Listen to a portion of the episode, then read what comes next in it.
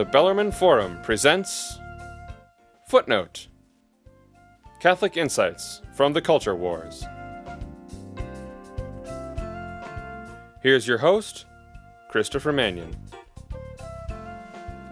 Detroit City Councilwoman JoAnn Watson thinks Obama owes Detroit big time because voters in the Motor City gave the president his winning margin in Michigan last November.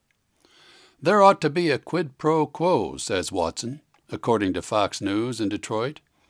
After all, she says, when he helped Jimmy Carter carry Michigan in 1976, Detroit Mayor Coleman Young went to Washington. He came home with some bacon, said Watson. That's what you do. Well, Detroit certainly is a mess, thanks in no small part to Coleman Young and his incompetent successors in Detroit's City Hall.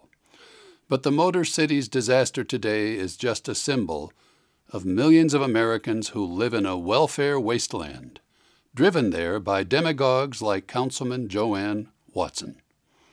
Minorities are a popular target for political hacks.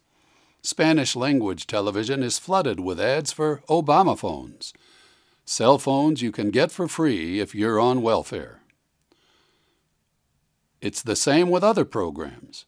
Our government agencies actually urge more people to sign up.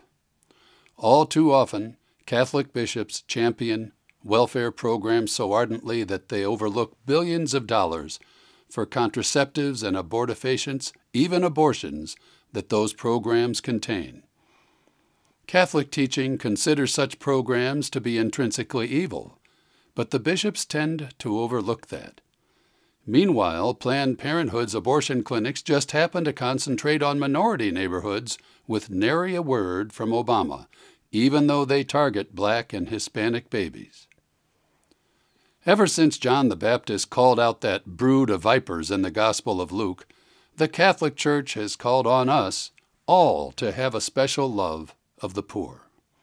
But love, caritas, means charity, and charity is inseparable from truth. I wonder, wouldn't it be helpful for the Church to form Catholic consciences more soundly and teach that stealing is wrong even when the government does it for you? Perhaps our shepherds could warn the poor to avoid politicians who promise to give them money in exchange for their political support. After all, that money was stolen from someone else first. Yet those same politicians do give the bishops several million dollars a year. Several billion, I should say, and I wonder, is it really worth it?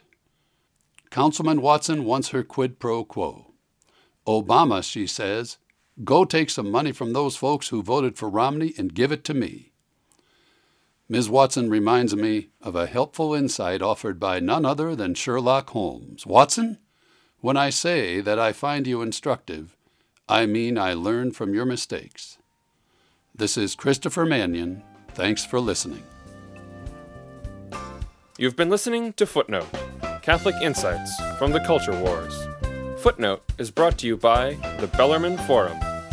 Copyright 2012, The Bellarmine Forum, all rights reserved.